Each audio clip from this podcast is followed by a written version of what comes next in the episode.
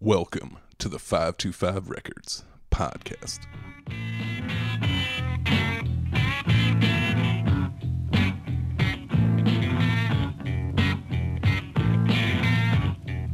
My guest today on the podcast, comedian Chris Condren. It's episode 9, brought to you by Fuck Chase Bank. So the point of all, the, you can tell we did this for the money. There, thank you for coming out. I haven't said that yet. That's fine. The point of this show is I got robbed and I need money. I'm in debt to a drug dealer, and I got overdrafted by Chase fucking Bank today, twice. They did a double one. Yeah, man, thirty-four dollars each. Get the heck out of here, man. That's sixty-eight dollars. So I was like, fuck Chase Bank, and I wrote a jingle to s- destroy them. Right. So this is the here. This is gonna be the jingle. You guys are all gonna share this. We're gonna destroy Chase Bank, J.P. Morgan Chase. Here we go. This is it. Hey, Chase Bank, why you gotta take all of my money?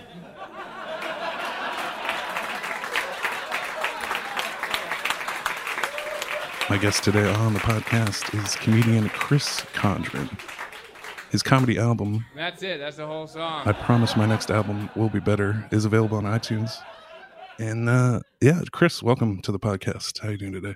Hey, yeah, do you hear that bus in the background squeaking?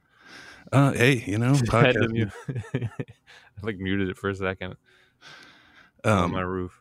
uh, the podcast today is a long distance podcast. I'm up in Portland, Oregon, and uh, Chris is down in Los Angeles, I think in the Echo Park area. Yeah, Chicago's a humongous city. It is, you know, unparalleled in its size. I mean, it, it almost it's paralleled with like a couple cities, but that's it. It's enormous. It's big. I mean, flying over it, you feel like you're flying over, you know, the LA basin. It's uh, it's huge. What part of Chicago did you uh, make your home at? Uh, as far as comedy, I performed all over the city. I I, I I tried to like get as much exposure to different uh, types of rooms, like because if you're just doing like shows in like what the Gold Coast where Zanies is, then you're just performing for people that are like you know rich people on a date. They got a babysitter, like and and then you get tailored to just one type of audience, and that's like maybe that's who you want to perform for, like and who you want to sell your albums to and stuff, but most of Chicago comics were like had that mentality if they wanted to do as many different rooms as possible. Every room that like is in the city, because every room is really different. Even if it's like in the same neighborhood, every room has like a different crowd, and uh, and that's I I think uh, uh, it helps a comedian to try and be able to perform well in front of every audience. I think that's like an ethic that Hannibal Buress kind of instilled in Chicago comedians because he came up before like the, my generation like was like he was like the hero for if that makes sense. Like everyone was like oh this is what hannibal did. And like you kept hearing his name like that's like how hannibal did it like and and so Right. like he kind of instilled this ethic in like a whole generation of comedians. Like he he had been doing it five years when i started and I, I when i first started he did his first um i remember everyone at the bar like watching his first performance on tv on craig's ferguson. He was like the hometown hero and it was like a cool thing to see Did you ever watch the Eric Andre show? of course yeah it's amazing Yeah, those are some great, great uh, television moments. I mean, uh, that I think you can still watch it on Adult Swim, but they, they had that one episode. It was uh, Hannibal Buress hosting, and it was the Hannibal Buress show. he's like he was like personally one of my biggest influences in comedy and i think it's because a like he's hilarious and b also just seeing someone like that like there is that hometown effect but like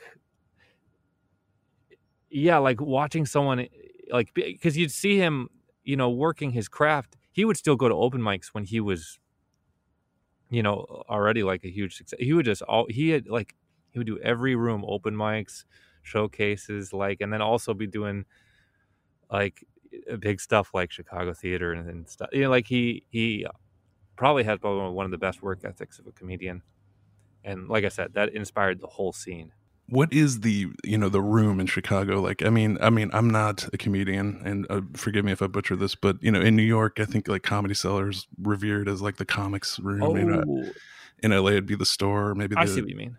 improv. What what is that room in Chicago? For me personally, is a, a show called Comedians You Should Know, and they have a Comedians You Should Know in LA and in New York as well. I uh, I've done the LA one. I haven't done the New York one. Um, and it's not a club. It's a. I mean, it is kind of a club, but like they uh, they have like a contract with a bar. I don't know if it, they, they probably don't right now, but they have like the liberty to change locations if that makes sense. Uh, if they don't like their contract with the bar, right now it's it's inside uh, Timothy O'Toole's. They have a room designated for comedians you should know. So it's a comedy club inside uh, Timothy O'Toole's, which is like a bar. I think it's like a one of the sports bar type thing.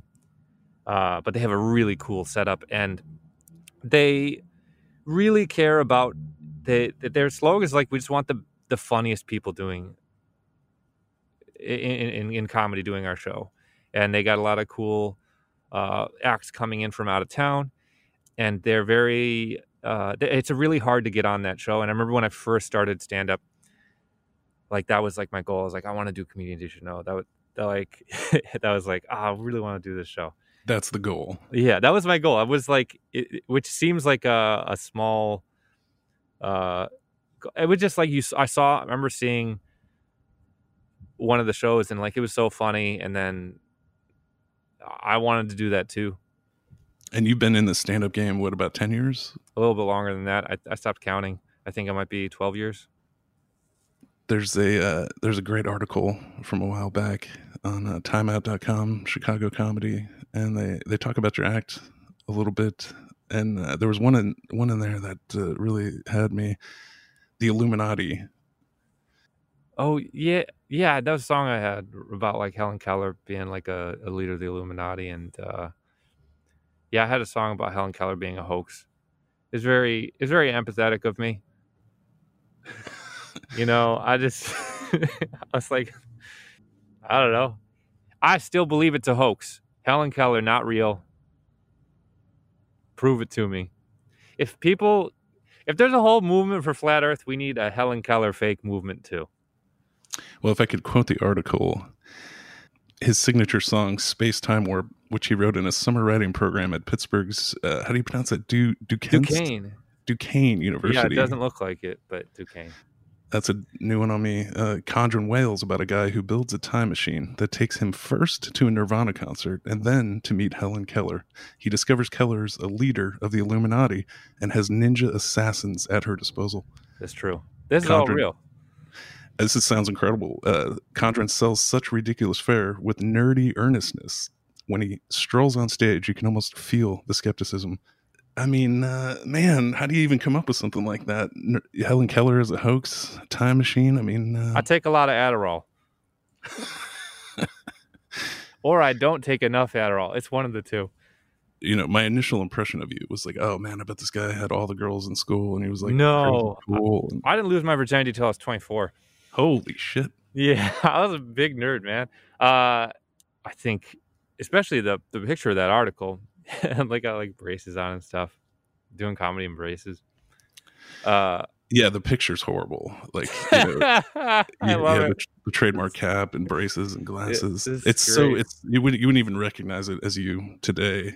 that's what's that's what's so strange though is like assuming about like that's you bring up something really interesting about like the the concept of uh, uh, assuming like someone's experiences in childhood. I never thought about myself as someone like that i don't know like uh it, it's weird to think about people's upbringing and what they might have gone through and stuff. Like i never really assume like what like I- think it's such a mystery like what, what was your childhood like? And you never know what's behind doors right? Like and it's a crazy it, it just kind of highlights that we kind of live in this world of assumption right Oh, for sure. Quick assumptions based on very little photographic evidence. yeah yeah but that's i guess that's also like it, it might maybe it's like an old dinosaur instinct that we have to try and come up with a quick decision about people that like we're evolving out of and figuring out like yeah this is not the the best way of uh this is not too scientific back from the Stone Age. The human brain demands answers immediately. yeah, we, we got to know now. Uh, I, I'm really blown away by that. Like, I can't remember what it's from, but it's in the air. Uh, you, you can find it on Google or whatever. But there are four types of knowledge. There's known knowledge, so there's things that you know that you know, right? Which is Ah. probably the rarest kind. Like, does that make sense? Well, yes, uh, Rum, Donald Rumsfeld was famously uh, quoted in a press conference about known unknowns and knowing what you don't know. And uh, Yeah, exactly. This is like the other side of that coin, or it's not exactly a coin. Uh, maybe it was four sided. It's a square. This, so there's like known knowns, which are like not only do I know this, but I know that it's I know this. Like, which I, I actually don't know if I believe in in that at all. Like, it's like because everything could be a lie. Shit, I might not even be human, right? And I don't know for certain what I do know. So I, I think that like known knowns are kind of an illusion. But then welcome there's postmodernism. right. I don't even know what postmodernism is. Well, you know, there are no absolutes. It's just R- sort of Right. Exactly. Like that. Uh, then, but then there's unknown knowns, which I think that's really interesting. The things that you're right about, and you think you're right about them, but you don't know that you're right about 'em, right? you know what you don't know. Or, or you don't. Well, that's the one below it, right? So there's there's the ones that you, you don't know what you know. So you're like you might know something, but you don't have confirmation that you know it. You're, you're operating on that belief. You think that you do, but you don't have you don't have certainty. So unknown knowns, uh, which is kind of like where like science probably I imagine like sits. Like they have like theories and hypotheses, and they're like, all right, this is our operating belief, but we know that it could be disproved in the future, right? Uh, and then there's unknown or known unknowns, the things that you know that you don't know. Like I know that I don't know calculus. And you know, this, I think uh, Rumsfeld said it best. Baghdad and some of these terrorist organizations. There are known knowns. There are things we know we know. We also know there are known unknowns. That is to say, we know there are some things we do not know. But there are also unknown unknowns. The ones we don't know, we don't know. Excuse me, but is this an unknown unknown? Uh, I'm not. Several unknowns, and I'm, I'm, just I'm not if this is an going. I'm not going to say which it is. Mr. Secretary, You know, I'm right. I mean, it's just classic Rumsfeld. Wait, that's funny that they asked, "Is this an unknown unknown?" For which is like a paradox because if you know that it's an unknown, then it's a known unknown. It immediately, right? You can't know what's an un- the whole point of an unknown unknown is that it's a total blindside, right? I mean, You- it's it scrambles one's brain to even entertain this this four squ- square uh, you know idea of what is known and what isn't known. But that's what, and I can't remember how we got on this topic, but I I think about that all the time. Like, I was like, ah, do I know that? Uh, it kind of like creates a hesitation, which is the opposite of what our caveman brain wants. Probably, caveman brain wants immediate. No, this is what it is. Certainty, known, known, and it'll like embrace. You know, The human brain is very you know it needs answers at all times. It's very hard to just let something go uh, and to get to a place where you can say, well, maybe I'll never know. You know, the brain Yeah. constantly cycles back into you know how do I figure this out? How do I figure this out? What is the answer? Why did this happen? I like that though. I like that. I like that. There's a thirst for knowledge. I like that. There's a curiosity. I've Right. never done an open mic ever. Uh, yeah. Are you curious? What, tell me about that first open mic. And it's, uh, am I pronouncing this right? Schubas? Shu- Schubas was not the first one. I think in that article they say it's the first one, but the first one I did was at the Globe. Ah. Do you remember it at all? Was it traumatizing? Did it, uh, was, did it go well? It was not traumatizing. It, it, it was great. I, I loved it the first time. Um, it started going badly. My sister signed me up without me knowing.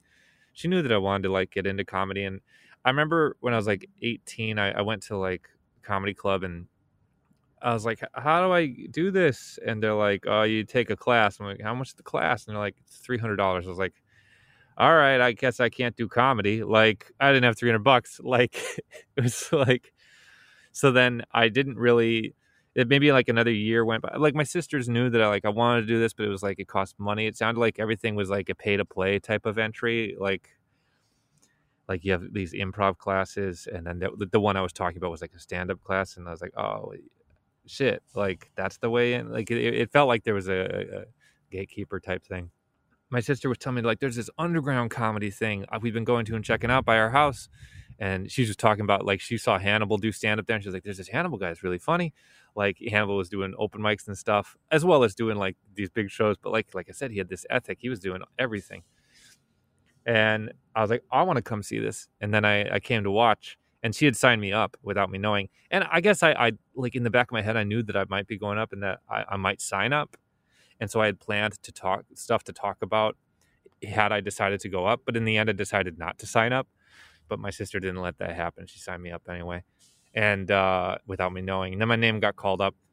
And then I, I started just talking about the stuff that I planned that, that if I did, like in the and that stuff was just not going over. It was like I was like a minute in, I was like, "Oh, this is this is going bad," and then in that moment, I was like, I just did like a reset on stage. I'm like, I don't know what I'm doing, guys. This is like my first time, and then everyone was like, "Ah!" They kind of applauded, and I was like, "I'll," and then I just kind of went into it. I abandoned the stuff that I had pre-planned, and I kind of just I riffed a story of what happened to me like that week about a, a, a lady on the train that wanted to see my butthole, and like and then that went really well. Like it, I, I saved the set, if if that makes sense. It wasn't And- like I, it wasn't like, oh, that's a set that I should do on late night. It wasn't like, it wasn't like killer material, but like, I I found my footing. Like I, I got lucky that I reset it because then I might have had a different impression of comedy or, or stand up if it was just like if it kept going that route.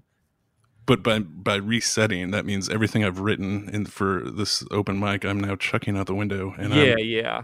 freewheeling on stage. Yeah i realized like because it was just like this isn't working and uh i just had i'm glad that i did that. It was uh it's the, probably the right move i think a lot of times you, you can get tunnel vision and in it's good to like calibrate to reality like i'm not where the room is and they can feel that. They can tell that i'm like doing something that was like earlier today that i'm kind of just doing a script that was like and it's not a very good script. Sometimes we do have something that they know is like a planned thing but you know the jokes are written so well and the presentation is there and people pay to see that but like these were the first jokes i'd ever written so they were not that. These weren't like jimmy carr stuff. So then i it was cool to like get on the same page with the audience being like yeah that shit sucks. I know that it sucks. And i think people find that endearing when you are able to be like lightheartedly i don't feel bad about being bad right now if that makes sense. It takes pressure off the audience because they are empathizing with you, man. They don't want you to suck. They want you to be good. They want you to feel like you're doing good and they want to watch you do good. So if you at least can relieve the audience of uh ah, my feelings aren't getting hurt right now, that takes a lot of weight off of them and it at least buys you some time or energy to like reset be like, ah, how about this, guys? I'll tell you about the lady that wanted to see my butthole. Like it, it uh Charming and relatable. yeah, exactly. Very charming. Well, I'm, I imagine Oh, that, not my that- wife. That's my wife, the lady that wanted to see my butthole, and I show it to her every day.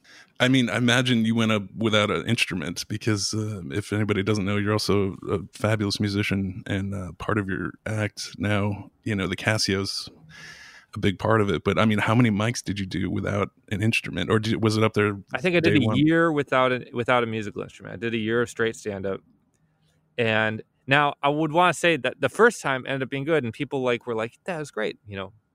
They shake your hand and you feel good, and you're like, "I'm good at this. I'm gonna be great." Like you get all cocky, or I did at least. Maybe the listener's more humble, and then immediately I bombed the next time, and then I bombed again, and then I had this feeling of like, okay, I guess that first time was a fluke. Uh, Maybe I'm just bad at this.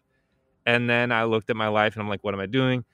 Uh, I didn't. I went to like an alternative school, so I, I can't, and I didn't have the credits to get into college because I got like expelled. And I was like, um, either I just like keep working at, at, at Domino's and playing video games all day, or I can like just be bad at this, and maybe hopefully one day I won't be bad at this, and it could be like rewarding or something. And so I I just decided to keep doing it and keep being bad at it. And then like about a year later, like I think it it, it started being good. Like I think I did I think six months in was the first time I did good again for the first time. so it took a while. And then and then I introduced the musical stuff, and then it actually really started flying when I started introducing the musical stuff. But I was able to like get it to work again without the music, and then I introduced the music. You're also an avid, uh, or were I don't know. Do you still skateboard? I don't I don't trickboard, uh, but I I love skateboarding. Uh, not as much as like there's some people like they have such a passion for it. It's so beautiful watching them. To me, the parallels are uncanny. I mean, when you start trying to do a nose grind trick, I don't I don't skate, so forgive my lack of skater lingo, but you know, you, you're gonna face plant and fall down a bunch before you finally you know nail that trick and it seems like everybody that goes into comedy it's very rare to not have those initial bombings where you question Yeah. everything and oh i'm gonna quit and i suck and then it it either makes you better or you just you know I think- fold it in you know, and I think that might be. Um, I think I, I, I actually looked to why I was a failure in skateboarding, and I was like, I don't want to replicate that in comedy. And I kept, and I remember I was like studying Rodney Mullen a lot. When I like, got, when I got the the biggest growth spurt in comedy, was when I was like, I revisited skateboarding. I was like, why was I bad at skate? Like, I mean, I could do like tricks. I could do like a you know kickflip and stuff i could ollie and and like jump over some small things but i never like had the balls to like jump down a staircase or like do that like the dope shit or like go fast and do and do tricks while like like moving like quick and stuff and and it was like a fear that i let control me and i think and i and i recognized that and i was like watching these vid- these interviews with rodney mullen and i was like you, you gotta let go of that like you gotta like and and i got when I was like maybe I was like around like 19 or 20 like I I revisited skateboarding and and I you know I started facing that fear and then I and I was like and that's what I, think that's what went into my comedy too. It's like you got to let yourself bomb you got to let yourself do an idea you think will like people will think you fucking suck for maybe possibly or like like they might just like oh that's very unfunny like people get like an idea that you might think get booed. And I, I think it's that same thing as like uh you gotta you gotta actually you gotta face the staircase right? Uh the reason i was bad at skateboarding like when i was in high school and stuff is because i was kind of controlled by the fear. You know i was afraid of like jumping down staircases or like i didn't want like i only did like tricks standing still and and you know i could ollie and maybe i'd um, ollie over like a few decks or something like that but i was never really doing anything that like you know real skateboarders they they challenge that stuff and and I when I was got into comedy, I was like, well, when I was younger, I wanted to be like a like a pro skateboarder, and it's like, what stopped me? Why didn't I achieve that? It's because, and I, I recognized it was because of fear. And I was like, I have to, because I was like, that's going to travel over into the new passion that I have. I'm going to be bad at comedy if if I don't like deal with that fear, that hesitation, and and then I actually got back into skateboarding, and then I I actually tried to like face those fears in skateboarding, and then I also at the same time like faced that in comedy, and that's when I started doing more experimental stuff that I thought was funny that might not get the reaction that like I expected, but like I just kind of like did what I wanted to do, and then it ended up being rewarding. Like, and I I, I have skateboarding to thank for that. Like watching these like Rodney Mullen interviews, and he's talking about like doing it for like love and like just for the endless creation, and like it's really beautiful to watch. Like there's a there's a specific interview that I would watch over and over again. I still watch it sometimes there's a slam trick eh, I think it was like the Slam Trick Fest. Like, but if you if you Google Rodney Mullen Slam Trick interview, it's like a two minute video, and it's like the most beautiful, short, most like blurb of just like inspiration. And I think it translates to anyone doing anything that they love. It's just like about pure passion and intention behind doing something. It's a wonderful video, and it I I like. I'm not like a huge. I'm not like a huge success story, but the success that I do have, and the the moments that I have gotten to experience that were great, I think I I owe a lot to like that mentality and that mindset. Yeah, you got to drop the fear. I mean, uh, for me, I'm a pretty tall dude, six five. You know, I'm very top heavy. I could never skate. I would never even try. It That's would me. would- I'm same height. it's you know and you know contrary to popular belief i think you know i've heard a few stories of comedians performing in the deep south in particular where there there was a threat of physical violence right. for having bombs so it's uh you know That's true too. Yeah, I didn't even think about it. Uh, yeah, I never even thought about it like the one that comes to my mind, I don't know if you're a big Bill Hicks fan, but Yeah, I he's got- remember that story. yeah, just uh, the dance hall, people with guns, Got to go out the back door. And then the the keys are locked in the car as they're uh, trying to escape. Pretty hilarious. Just something so fascinating to me about trying and failing, and you know whether it's music or comedy, skateboarding, having the balls and the guts to get up there, you know, and give it a go. That's what really matters. And you know, mm-hmm. the, it's really fascinating too. The people that think that they're amazing and awesome, and then it's the audience's fault for not, you know, latching on or being receptive. Sometimes that is true, but yeah, I it like if you never suspect yourself, there's probably a problem there, right? Oh yeah, It's you okay know. to suspect the audience, but you know, not all the time. Like I'm not a fan of blaming the audience, but like I, at the same time, like don't give up on your jokes just because an audience didn't like it. It's like a science experiment, right? Yeah, You know, maybe it was just the audience. Try it again. If again it doesn't work, maybe it's your, like your joke or your delivery or something. That's a lot of comedians try jokes like different rooms. That's what I was talking about, like perform all over the room. town. You know, yeah, like seeing it. Yeah, what's the context? What was the joke that came before it? Maybe switch the like. Maybe you went up after a comedian that like kind of put the room in a. Yeah, like finding the pocket. Like, that's what like comedians all talk about timing and stuff. Maybe it was just a timing issue. When it, when a crowd turns ugly and you're following somebody that uh, you know is, I don't know. I mean, I, you hear co- comedians talk about it all the time, like, "Oh, I had to follow this person or that person," and it just there was no way it was ever going to work, no matter how good. I don't you know? believe in that. I feel like I, I've. I, that, that's the thing is like uh, like I say you can like blame the crowd, but I I do internalize it as a failure if I didn't turn if there was a bad crowd that I didn't turn good. I do see that as like a oh I fucked up, like I'm sure yeah it was like very difficult, but why was I not able to overcome that difficulty, right? I maybe that that situation that obstacle if you if it's like if you, you want to get all like Tony Robbins about it, like it's, it's like a mountain, and like why can't you climb that mountain? Like, I don't know, like it, but it is it, there. It is like an opportunity. That's a good feeling too. If the room is bad, and then you come up and like, and you actually get something out of the room, and you put the audience in a good mood. That's like the whole goal, right? Right. It and um, yeah, y- y- you, I don't take it too personal. I mean, actually, I don't know. I take it pretty personal. Every time you don't do well in comedy, it's it's like the most personal thing ever. It feels terrible.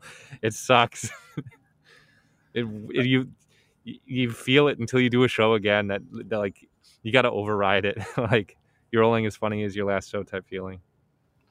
Yeah, it's got to suck. I mean, you know, but uh, so many people talk about it as a um, sort of metamorphosis. It's oh, that was the moment it all changed. Where you know I was cruising, I thought I was doing great, and then I had I bombed a couple of times in a row, and before you know it, I don't know if it's like a sudden metamorphosis though. I, I do I do think it's like probably a gradual thing. I think it's like I think you have like growth spurts like like but yeah, it's kind of like witnessing your yourself getting taller or something like that, right? You know, you, you, do you, like you remember being a kid and like do you remember the the minutes that went by when you got taller? Like oh yeah, like and you were I mean you're you're tall too. You know, being uh, six feet tall and two hundred pounds in eighth grade or whatever. It's you know but you remember it as like a, a maybe a you remember like a maybe a growth spurt, but you don't. It's not like you remember the day. You know, Right. it's not like a moment that you can really pinpoint. It's still even at its fastest moments, it's still a gradual thing. Maybe I'm wrong though. Maybe someone does have that where they're like, "No, I figured it out this moment. I had an epiphany." I remember being a kid and being fascinated by epiphanies, like a eureka moment. yeah. I mean sometimes uh, they're incredibly enlightening, and sometimes they come from yourself. You know, they come from inside of you versus you see something or react to a stimulus or whatever. Mm-hmm. Yeah, well, that's like that's what's so intriguing about it. Like, I mean, I guess maybe that's the laziness in me that wants there to be like these epiphanies or like these eureka moments. Like, suddenly I get it. Like, you want it to all come at once, kind of like you can just go to the Well- store and then bring it home. Like, there now, eureka, I got it. I'm I'm super curious to get your take on cancel culture and you know people like Louis C.K. Any you know uh, Jimmy Fallon, Kimmel, all these guys.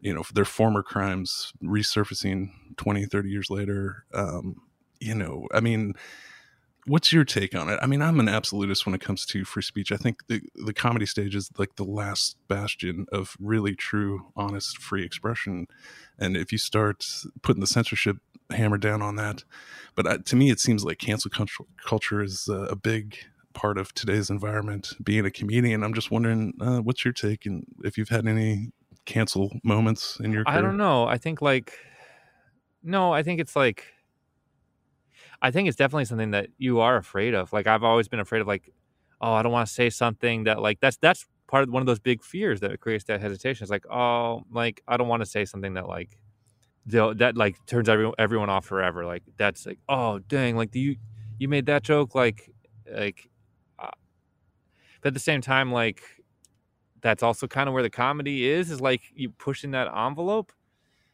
if you're talking about like people like Louis C.K., that's different because that's like outside of the crowd. There's there's two types of right. There's like there's the things that you're joking about, and then there's like the outside, like outside events. And uh, I don't know, like it, the outside events ones are key. It, it, there needs to be a clear delineation between. That's a joke.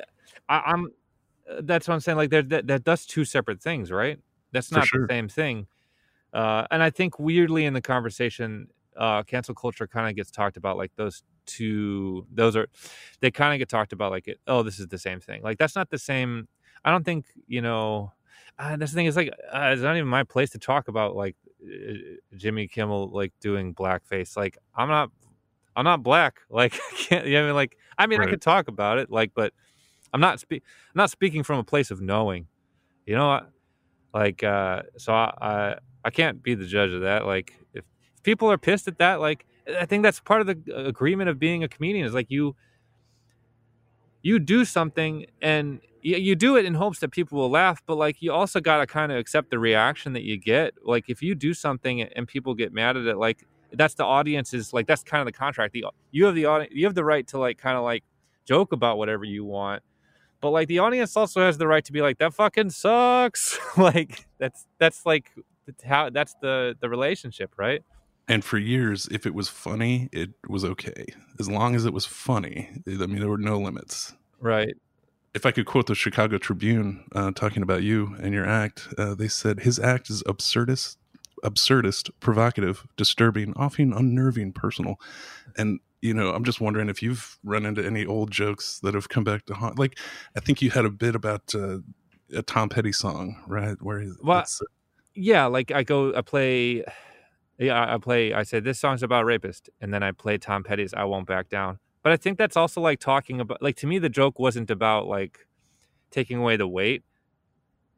It's it's about look about look at how like weirdly I was actually talking about like the weirdly transformative nature that music is. It's like it's weird that like you we hear these songs all the time that like because it's catchy, but like it, it can be, you know, it can be disarming, right? There's that Sting song like "Really you take," and you're like, oh, it's it's heartwarming. And then you read lyrics, and you're like, wait a second, it's kind of creepy, Sting.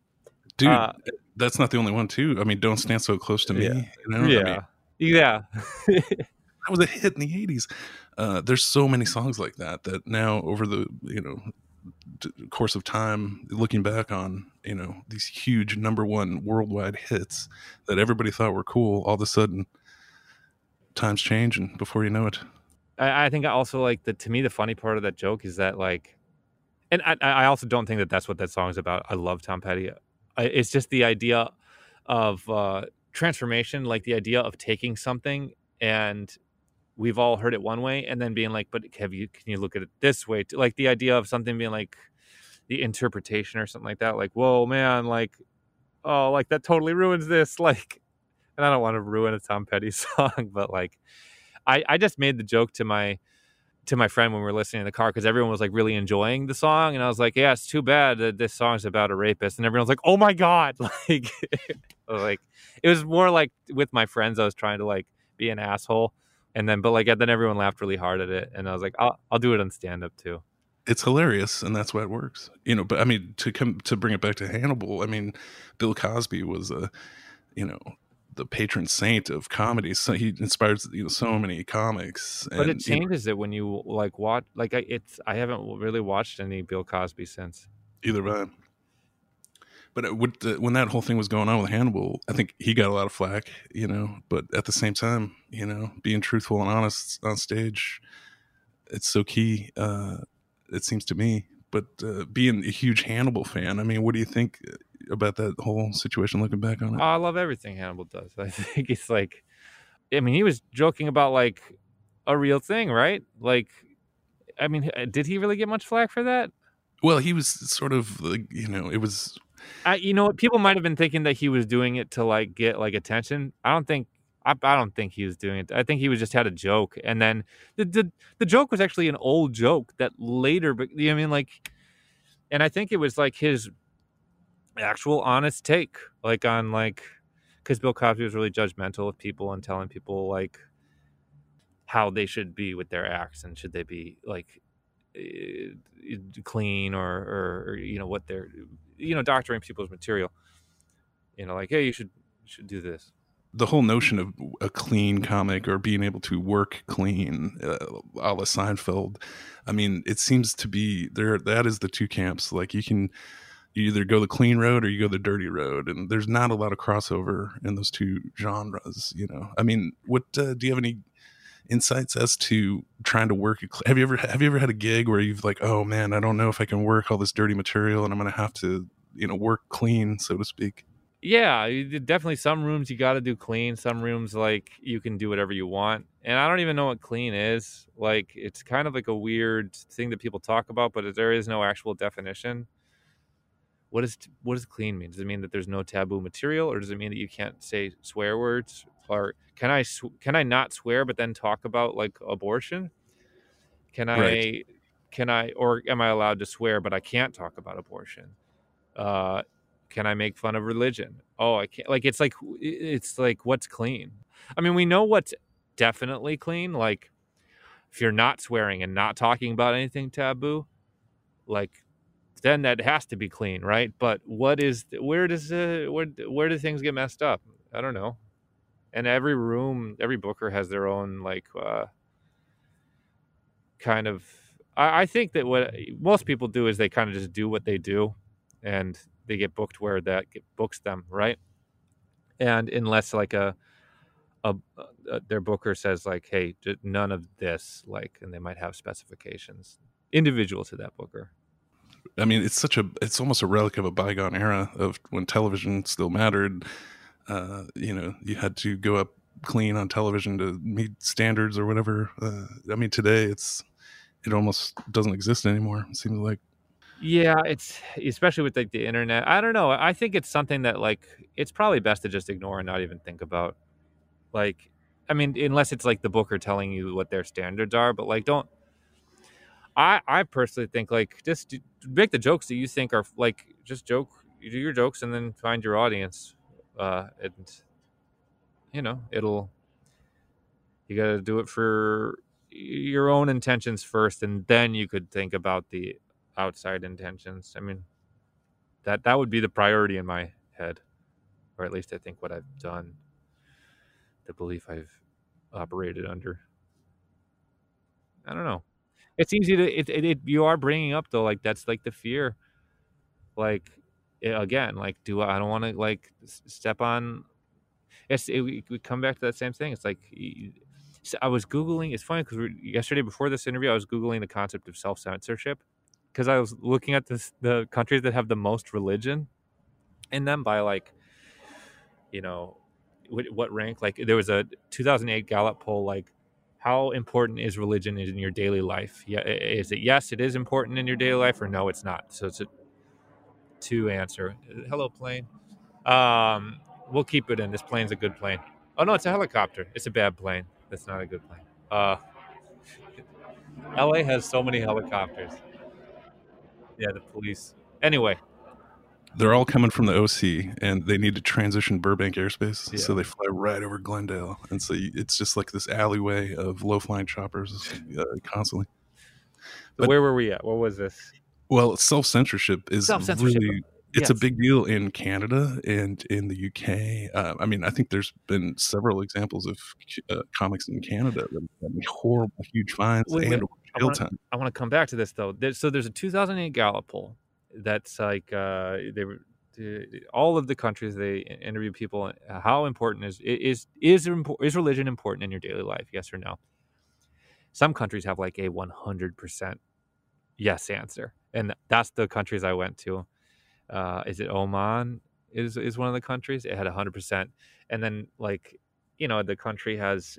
Um, and I was just looking at the correlation between uh, countries that religion is a the answer was yes, and also like censorship in those countries. And this was a country that uh, the the government pretty much chooses the journalists, and then on top of there being like censored journalism, there's also self censorship, which is yeah from f- the fear of speaking in a taboo form I don't know. Uh, it was just I found it interesting. I didn't find it to be like uh, it doesn't in my mind. It's not like well now religion is bad. Like it's like eh. It is. It's fascinating. In the 80s, the censorship came primarily from the religious right, the Republican side. Um, you know, you had things like, um, you know, putting explicit labels on rock music, um, you know, the whole Tipper Gore Mhm. uh, fiasco. But it's switched. It's come completely 180 now to more of a sort of left wing type of censorship. I disagree. Okay. I think that I mean uh, respectfully, like I think that it's I think it's it's like I think of it like pockets or you know zip codes or whatever we'll say by like you know I think I, I respectfully disagree with the idea of it being more of a left or a right thing. Uh, I think that if you go from like zip code to zip code, or if you if, or if you go to like certain regions, it's like the people that are are censored in Los Angeles County are different than the people that are are censored in uh, maybe Lake County or, or or a northern suburb of Chicago or or maybe somewhere in in in uh, rural Wyoming or something. It's a different because there's a different zeitgeist there. So there's a different there are different taboos. So different people are censored in different regions, right? Right. like and i i don't think it's it yes i think that there's censorship on the left and also on the right and even in like in the media there's a bit popular like belief amongst the right that like the media is like completely left and it's it's true amongst like you know maybe like hollywood you know stars and stuff but there's it, especially in the in the age of uh the internet like there's multimedias there's twitter there's there's social media there's all of these different you know you have like joe rogan you have all these giant podcasts and stuff and you know Circumventing the traditional methods for distribution. and these groups have their own culture and these their things that are like you know taboo and stuff like oh you said you made that comment on a vegan forum? Oh you made that comment on a carnivore forum? And i think everyone is equally obnoxious. I think everyone is like maybe not equally i don't know but like it's weird. It's not like in my mind it's not left versus right. It's like are you authoritarian or are you chill? Like like because I there's a lot of right wing authoritarians. There's a lot of left wing authoritarians as far as like, and uh, and then that's how I kind of look at it. And there's also stuff that people I think are, are rightfully angry at. I'm not like I I think it's wrong to is like to for me to tell people that they can't be angry at things. It's kind of like the, the the reaction we were talking about earlier. Like you know, hey, some people are gonna be mad at, at Jimmy Kimmel, and you know what? That's like that's the agreement. Jimmy Kimmel did something, and that, that was the reaction. And speaking of inflammatory, if I could do some shameless uh, promotion here, your Twitter handle is Flat Earth Doctor. I mean, there's been no topic more divisive and heated than the flat Earth debate. Now, I'm not going to take one side or the other, uh, obviously, because everybody. This is the same thing, though. Self censorship. Oh my God, I will be perceived as crazy if I even talk about this particular subject. So, what is what is it about Flat Earth Doctor that made you? I just thought it was a funny handle. I did. That's just. it was like I, I like. It's fun to come up with fun screen names. I actually think. Should I even reveal if I believe in flat Earth or not? I think it might be more fun to never reveal that and make the audience guess. well, it is intriguing and mysterious. And the first thing I thought, well, I wonder, you know, he, well, he wouldn't do that if he really was a flat earther. Is he making fun of flat earthers? Is he is he trying to you know walk the walk the line and arbitrage? You know, to me, it's a it's a great handle. You're not going to forget it. You Thank know? you. So yeah, check him out, Chris Condren, Flat Earth Doctor on Twitter. A lot of good tweets, a lot of good retweets. I think it's okay, Twitter. I gotta get better at it.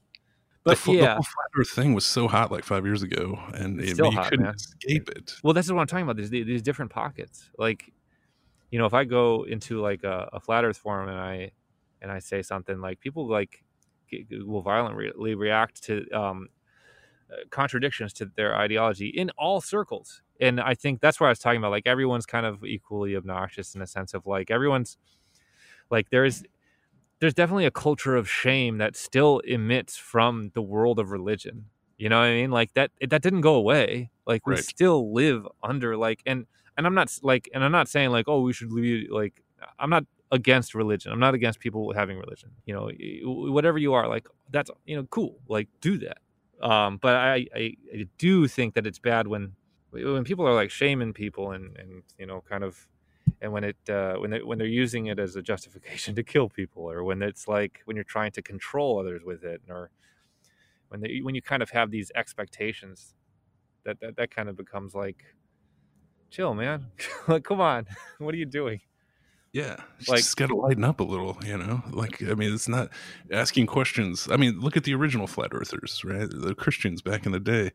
Uh, Copernicus comes along and he says, "Hey, I've got it all worked out. You know, it's it's the Earth isn't flat after all." And I mean, you, my how times change, you know. But it's like come full circle back to you know, is it even okay to even like for me five years ago on YouTube, it, they just kept showing up in my YouTube feed. I'm like, well, how can there possibly be this many flat Earth videos? What the fuck?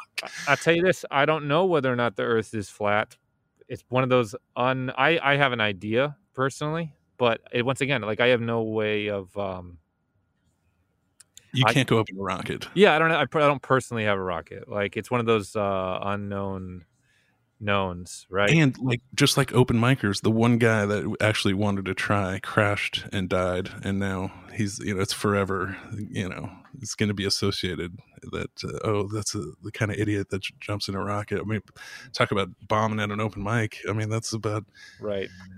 Yeah, that's off. That that's that's really sad. I mean, this person was a curious person that wanted to discover. Personally, all right. I, I mean, I'll just say it. Like personally, I believe the Earth's probably round, Occam's razor.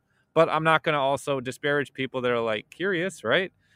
From like questioning something. What if we do live in a simulation, and the and the, and the simulation is one that appears to be living on a round Earth, but is actually a flat plane, kind of like when you're playing Grand Theft Auto or something, right? and why is that argument completely accepted? Uh, You can talk about simulation theory all day, but the minute you even attempt to say, well, you know, let's just look at the flat Earth argument and see where the holes are. Oh, immediately, you know, you can have one conversation, but you can't have the other. that to me would be the situation in which the earth is flat if, is if we are in a simulation right that would be the only way that i would explain it in my mind because there are these things that like you know if you go out in the lake and you see the if you see the skyscrapers you know dip and like there, there are like these there's evidence again that there's a there's overwhelming evidence that the earth is round you know It's amazing how each side has exactly what it needs to be set in their argument. Yeah. and just never ever, you know, detach.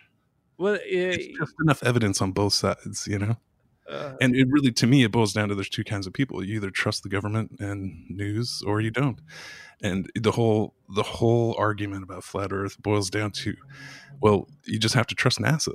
Like there's no other way to, you know, and whether you believe in it or not, or whether you've en- even entertained the argument just for known unknown yeah. critical thinking kind of uh, argument's sake um, you know you have to wrestle with these questions you know like okay well how do we prove it without nasa oh boy there's a can of worms you know I'm I- I'm personally have no horse in the the race. I personally I think that don't I'm not a big fan of conspiracy theories because it's a um it's so easy to be wrong. I'm so wrong so often about so much in my life.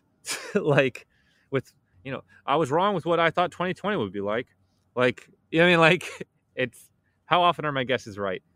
And I, I feel like it's easier to know when something's fishy, but then to fill that void with the answer of okay well this is what happened i think is like that's where it's it becomes more easy to fuck up like in my mind i'm pretty sure that the story that we're told about 9-11 is not the real story now i'm not going to fill that void with what i think happened because that's where it's like so i'm sure my speculations will be false you know what i mean i think that we live in a world where people are so eager to fill their doubts with a certainty. It comes back to that caveman thing. It's like, oh, I got to know. It's like, it's okay to sustain the void. It's okay to be like, I don't know what happened on 9 11 and I never will know. That's all right. I mean, it's not all right. It's, it's a terrible tragedy, but like, I don't need to fill it with a, a, a you know, with a theory. I can, I can sustain the uncertainty people want to read the last page of the book immediately. Uh, it's the bottom line up front mentality.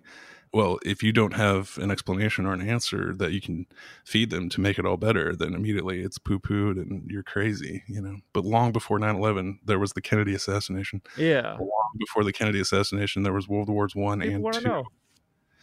I mean, like World War One to me is you know the the story of the assassination of Archduke Ferdinand. Like you know, oh, the guy tried and then he failed and he gave up and he went to get coffee and then oh, just had the the caravan just happened to roll right past the coffee shop, and then the car breaks down and like you couldn't write this kind of shit, you know. And to me, like I think it, I think uh, you know history has been if not a lie agreed upon, at least a series of questionable events where in an there's also like yeah there's, there's contradictory histories too like some like people are fighting for their like if you, you go to different countries and look at different hi- history books like yeah it's it's it, it's written by the victors.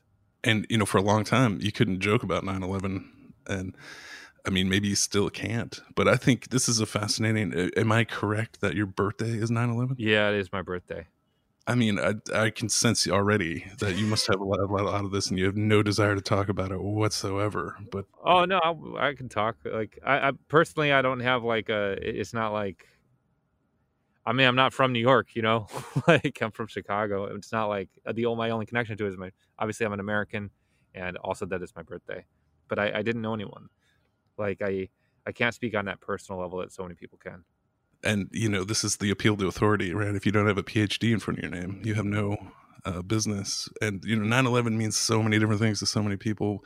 For me it was like right around 2008 i'd you know read the commission report and um, i do a little bit of flying. I'm an amateur pilot. Yeah. and i kind of always had a sick fascination with plane crashes before 9-11 you know reading about black boxes uh, where they're located, why they usually survive crashes, and you know the thing that ticks it off for me right away is you know they never found the black boxes. yeah it's it, there's lies happening. There's it's not there's something fishy there. It's it's like this thing is i don't know like once again i i i have a i feel like unknown knowledge possibly about it. Like i feel like i'm guessing something fishy really happened the, fact that they didn't like swear under oath like on the, the was the, the on the report the fact there was so much secrecy i'd probably give it like a in my mind i'd give it a 1% chance that what they say happened happened it's enough to know it didn't go down the way they Yeah. said it did.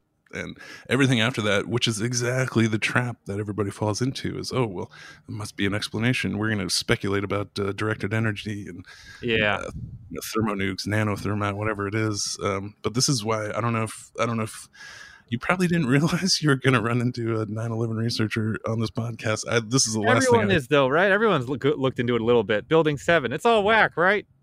bro. I'm I'm deep. Yeah, I'm balls deep in conspiracies and in 9/11 in particular because it's the aviation side of things that is really intriguing to me. But th- this year, the University of Alaska at Fairbanks put out finally an engineering peer-reviewed study, and the conclusion was that there's no way Building Seven could have, you know, had free fall speed due to thermal expansion, as NIST claims. Boy, we're getting deep. This is a comedy show, but it's it was a groundbreaking report, completely ignored by the media yeah.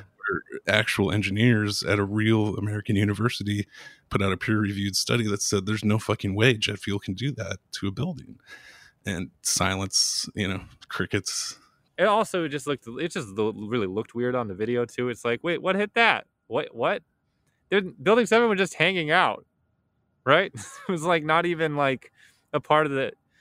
It just fell. Like it looks so weird. Like it, it's just crazy that like to me it just.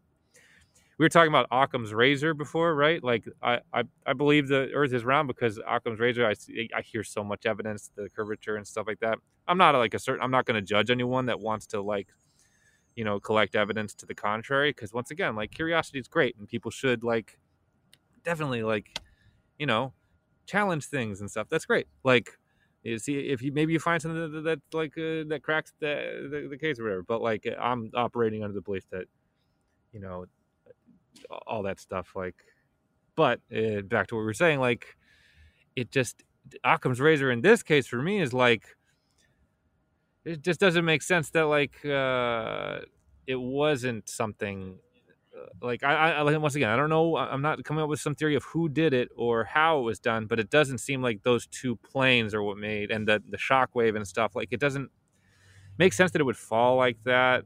Like it it, it did look weird it doesn't it it doesn't make sense it's not what makes the most sense Well, when when you measure it against you know 50 years of other government um, conspiracies, whatever you want to call them, you know, I mean, it's it, the list is endless. I mean, it literally starts with World War One and all the way through the 50s, 60s. Kennedy, MLK, RFK.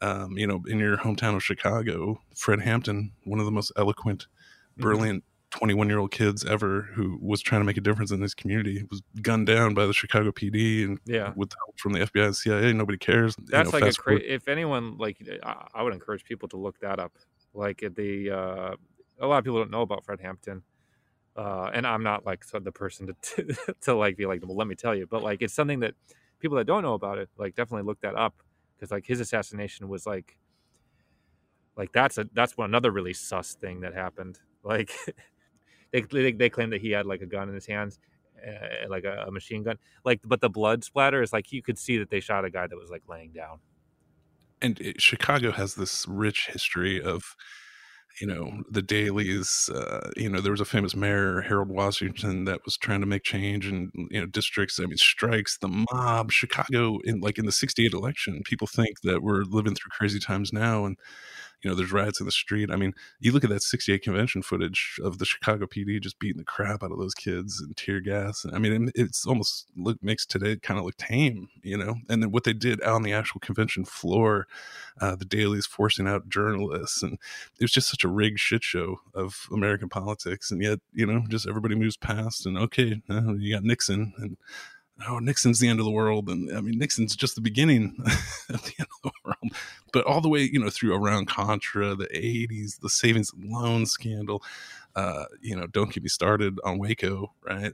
I mean, that's another good Bill Hicks bit. Um, I mean, I was talking to my wife the other day about like so much of this world is based on exploitation, and so much of the like, uh, so much of the fights and conflicts that we have are to either Uh, it's it, a lot of it is like for people to fight to be able to exploit who they want to exploit or to continue to exploit, and you know we have. And and I I think it's kind of engineered how like you have like the left versus the right, because if the, if the left and the right stopped fighting and they'd probably like they'd probably see that like it'd probably look more towards the exploitation that's happening to, to the whole country. And I mean, to bring it right back to Rumsfeld, you know, there's a famous photo where he's shaking hands with Saddam Hussein in the early 80s as we're arming him to go fight a war against Iran. Fast forward 20 years, he's at the helm on 9 11. The day before, he has a press conference announcing, hey, by the way, we lost a couple trillion dollars. Don't worry, though. We're going to we're gonna have a war on waste. And then uh, a year later, we're so invading encom- Iraq. There's so here's the thing is like you're talking you're telling me stuff that I didn't know about. Like there's so much. That's the thing is there's so the breadth of like fucked up shit that's happening in the world. Like it's each era is its own like history class eh, that you could take you know spend years studying you know what i mean like it you can go down the rabbit hole on so much stuff this is where you know if the, the your average person that tries to look at 9-11 oh well that can't be true. Somebody would have said something or it's too big of a lie you know? The lie is too big. It can't possibly be true. But when you when you have a when you start with a lens of oh man the government's done this this this and this and now they're going to tell the truth you know? I mean yeah. Well i mean there's top secret is a thing in the government right? Once again, like I, I think about my brain being like a, a house that I have multiple rooms that I can Airbnb things out to. Right? Maybe my my brain is like a four bedroom house, and uh, each day I choose to Airbnb out my, my rooms to certain things. Maybe I'll give one room to music, right? And maybe I'll give uh, another room to my wife. I'll give another like, and these are what my thoughts are, right? Is what, and each day, like, and I have my like, and it changes day to day. Maybe one day uh, I'm spending all day thinking about music, and maybe one day I'm spending the whole day with my wife. One day it's comedy, uh, like, and all day, and like, and I, I think about like how much I'm, uh, how often do I want to Airbnb out a room to this particular topic? And I and I wonder if that's the intention of people. Is like, is it specifically to hijack me and to for me to not do the things that I want to do?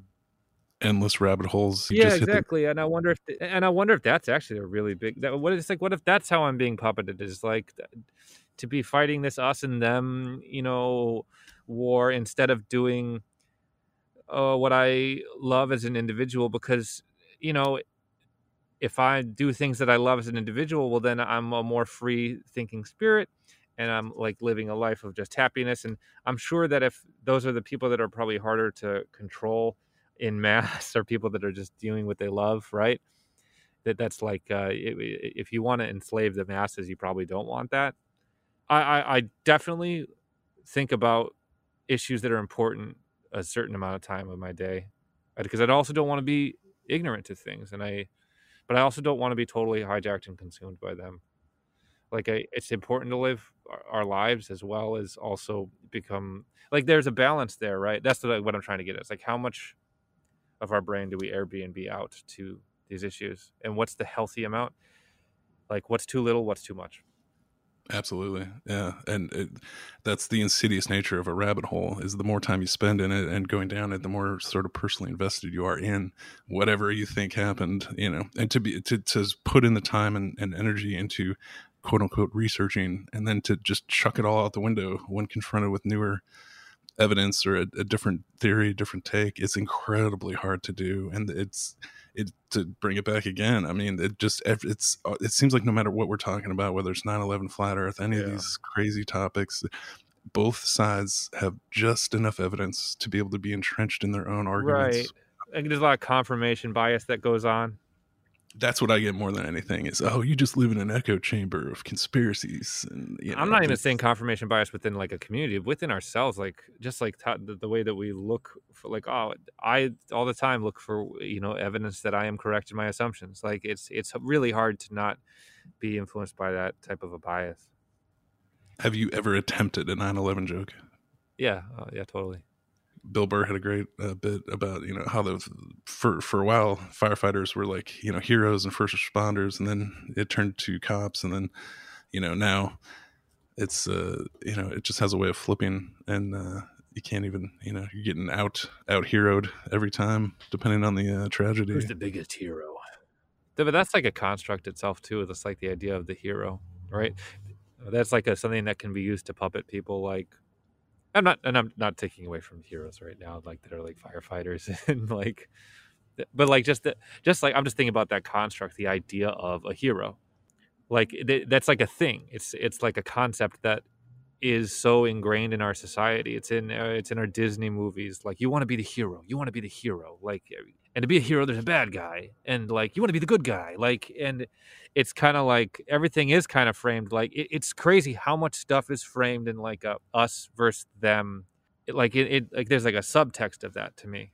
No i mean it's a story as old as time. I mean and that makes sense because human history is very much us versus them and like yeah. Two things come to my mind is you know Plato's cave analogy, but also Joseph Campbell, right? The hero with a thousand faces. That was his whole you know body of work was that was a big theme. How you know different continents over uh, different areas of uh, the world, you, you, had the same kind of stories emerging from the very different cultures that had never met each other, never interacted, and um, yet you find these historical records all over the place of the same exact themes. You know, uh, a hero fighting an enemy. Yeah, it's kind of lame actually. I, I just feel like it's boring, right? It's so like like just the concept. You know I mean? Like well, like what happens? Like let's let's say like just like it, it's such a common daydream. Like it's such a like it's such a it's a it's a spell. You know, it's like a magic spell or something that's been cast on everyone. Disney cast that magic spell on us. We've seen the hero story. We want to be the hero, uh, over and over again. It's it's it's recast. It's an enchantment. and and the story usually ends with the hero being killed by the people he's trying to save. uh, a la, you know, Maybe. Plato. Oh, there's. Oh no, it's not this. So it's not so monotone. There's so many different hero stories. There's ones where they get the girl. There's ones where they, you know, what I mean, like there's so many different angles on the hero. They like, maybe there's just 62 or whatever. the Number their scripts they say they are. But like, was it like create like a want to be a hero? Like, what are we looking for? Do we, are we looking to like? Do we want to live a life that like at the end someone's like, you were a hero. You you, you did great, and you really i mean that would be nice i would love to like sure i'd love to like do good for the world and like shit uh, save a bunch of people from a fire and stuff but like um well, it, it, here's the, the concept i was thinking about and is after your life is saved what do you do with that life like if we're just saving lives for the sake of saving lives if we're just being heroes for the sake of being heroes like but what is being saved What if you save somebody truly horrible and atrocious?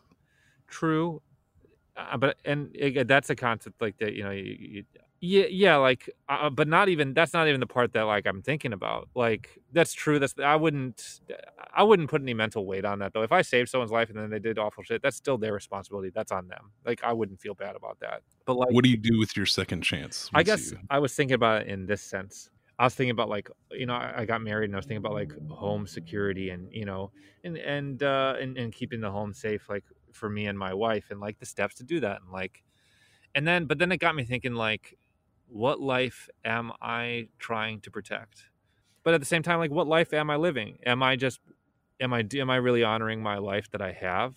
Like Am I worth saving? yeah, Exactly. Like, am I? That's the point I'm getting. Like, the spell that Disney casts is that like the point of life is to be a hero, but that can't be the case because the fact that we're saving something implies that there's something to be saved. Like, and we're not just saving people that are going to save other people. Like, so that's my question: is what are those people doing that you would be saving in the Disney movie? Like, what is like what? If there is no evil, how can there be good? Right. If there are no And- angels, how can there be demons? And it, one of the things that like regular normal people always relate to when you tell them about Disney in particular is the mother always dies, right? You can like Bambi, any of these old Disney movies. Mhm. There's this r- reoccurring theme where the the mother dies right away, and then the kids are orphans, and they've got to go be heroes. You know, Every, it seems to relate to everyone. It seems like a crazy conspiracy theory, but it's not, and people relate to it immediately. That's been my experience. Hmm. Yeah, I guess. Yeah, it's like there's all these tropes. I, I didn't even I hadn't even analyzed that, but you're right. Bambi and all these, you know, I guess Aladdin didn't have parents. Uh, Buzz Lightyear didn't have no. Pixar's different, but you're right. Pixar, the Finding Nemo, the mom died. Dude and it's like who are the- okay we're gonna make a movie about a bambi and we're gonna just shatter these poor children's brains with you know Yeah. a horrible murder of the mother you know to intro the movie and this is a kids movie are you kidding me Yeah, that's strange. and speaking of heroes you know there's a great movie independence day and uh, Yeah, is making the ultimate sacrifice armageddon style yeah. right? And uh, you have a great bit about it called spaceship butthole that i would love to play right now Sure. if it's cool with you Go for it. It's off his album. I promise my next forward, album will gonna be better. I'm going to say his name. Uh, w- it- like I'm going to, you know, give, give it up for him. You pause. We're going to pause for a second. Boo, do booze. What? What? Tell them to boo. You want them to boo? I want them to boo.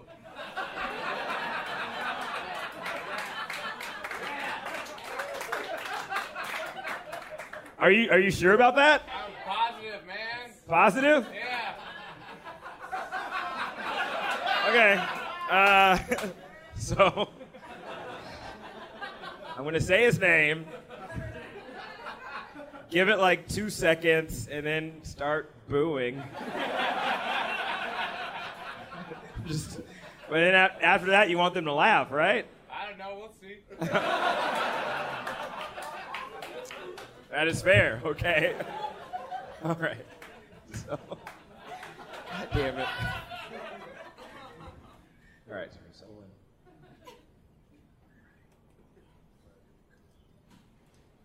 Ladies and gentlemen, Chris Condren!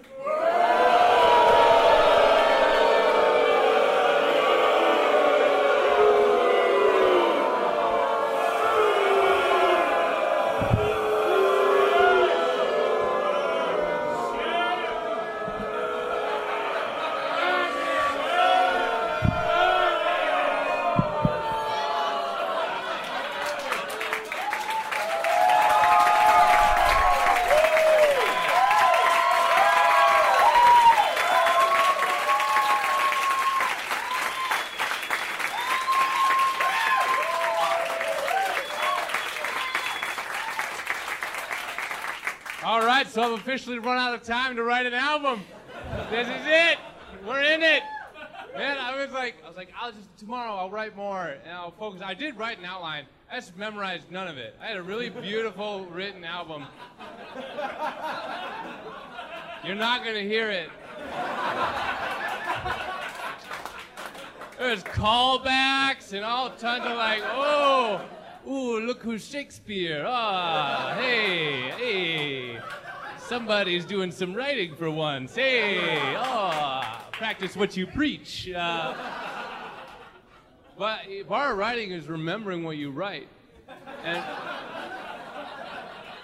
and remembering is not one of my talents. That, I was just not cooked into me, you know? Like, we'll find a way. It's just like Independence Day, spaceship butthole. You gotta find a spaceship butthole. Do you know what I'm talking about? In the end, Fat Lady has saying, the time has run out. You are looking at an alien at a computer console, and you are locked in. They know you're there. You are fucked.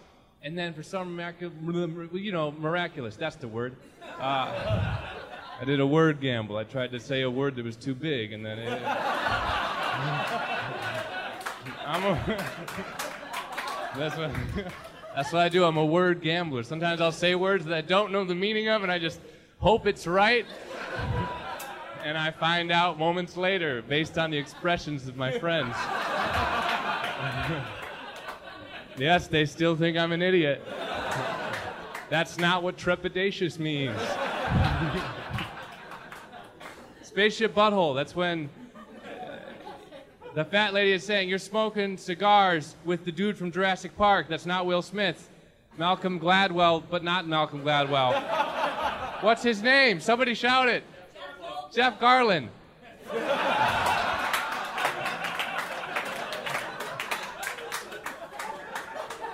Miraculously, the aliens let go of your ship, and you're like, "Holy shit, we're loose!" And then you're flying through the spaceship out of it, and there's aliens chasing you, and you're like, "Oh my God, there's a spaceship butthole! Let's fly out of it!" And just in time, you fly out of the spaceship butthole, and the aliens blow up behind you, and you're safe, and this motherfucking ship explodes, and you're like, "Wow!" And you're like, "Welcome to Earth!" And then there's a parade for you, and it's Independence Day also, which is a great coincidence.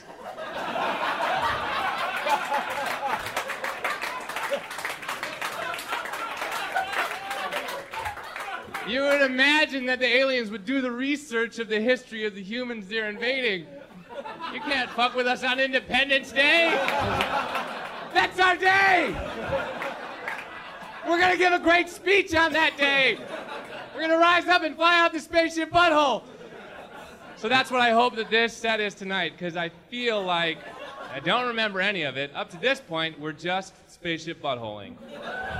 And please use that and explain to everyone what it means. I want to become common vernacular. I want to be like dope. You know, people just say it all the time, like, "Oh yeah, make a spaceship butthole." Like, I uploaded it to Urban. I almost said Outfitters.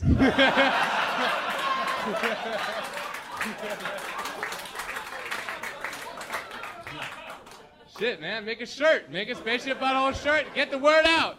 It's become part of my vernacular. I think spaceship butthole all the time now. Uh, whenever there's cool. a situation that requires a hero uh, defying odds and escaping narrowly, uh, but you got to find a way to get it done. But but just like the uh, Disney movie, you know, that's a theme in a lot of space movies, like Star Wars. Uh, You're mean, right. so many of them, so many of them, they have that spaceship butthole Moment. theme, or they they sneak into the uh, you know the weakest Achilles heel part of the ship to be able to uh, Trojan horse or infiltrate it. So anyway, I think Hey, uh, that's a good observation, man. I didn't even think of it on the broader scale of it being like a common thing in all space. But you're right. That was the end of Star Wars too. Like they were flying through the intestines of the the the Death Star. Yeah. Yeah. That's great. You have to shoot a you have to shoot a proton torpedo. Uh I can't remember what it was. Was- uh, dude, so many space movies Yeah. like that for sure. Yeah, but that that Jeff Garland tag's the best. They're so eager at that point. They're so eager to yell Jeff Goldblum. yeah, I, So that's genius. the there's on the in the moment I switched it. Uh, I I forgot the, the joke I like right there is the word gambler bit. I forgot about that. I like that. That was a that, that was a fun one. That was a fun show. That's one of those moments not pre-planned, right? Yeah, yeah. That, that that ended up being probably the better joke in that bit. What that that whole bit was actually I think pretty improvised. that album is so well recorded. You know, it it feels like you're in the club. I mean, the claps and you, you can almost. That's uh, at comedians you should know. That's the club that I was talking about. I love that place. whoever recorded that. Big shout out. James Webb. That's that's uh, my buddy James Webb. He records tons of comedy albums. Um, he's also got a podcast studio. So yeah, check him out if you're in Chicago. What's the name of the? He's got a podcast. He's got tons of podcasts. He has. Oh, he's a, he does. He's a producer of podcasts. So he Ah, he actually okay. doesn't have one himself. I don't think he like he, he's just like on a lot of them as like the producer. Yeah, I am running low on battery for my laptop. I got about sixteen percent left. Okay, well, it's Chris. It's been a pleasure having you on the podcast Oh, today. I really thank you, Chris. You can find him on Twitter at Flat Earth Doctor, that's his Twitter handle. Be sure and check out his album. Uh, it's available on iTunes and everywhere else Spotify. comedy is sold. It's uh, it's really funny. I enjoy it thoroughly. And uh, yeah, Spaceship Butthole, man. Thanks a lot. I Thanks, appreciate you doing the podcast. And um, yeah, I want to clarify to all the listeners that I don't know what the fuck I'm talking about. and that goes for me too. yeah. All right. Thanks, guys. We do what we can, you know. All right, this is my first movie idea. This is how I'm gonna make the Mega Million.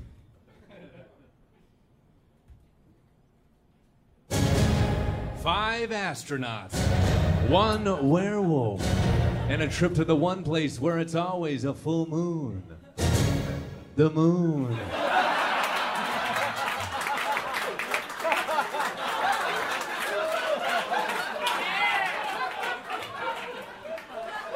Samuel L. Jackson. I have had it with these motherfucking werewolves on this motherfucking moon. Werewolves on the moon.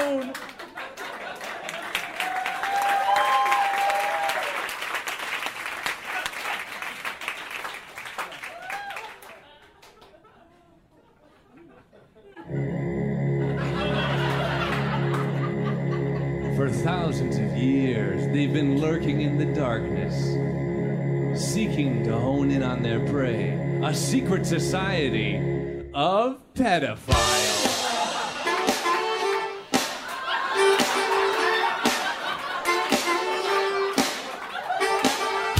Wesley Snipes. Woody Allen. Coming this Friday. The Blade of Pedophiles. All right.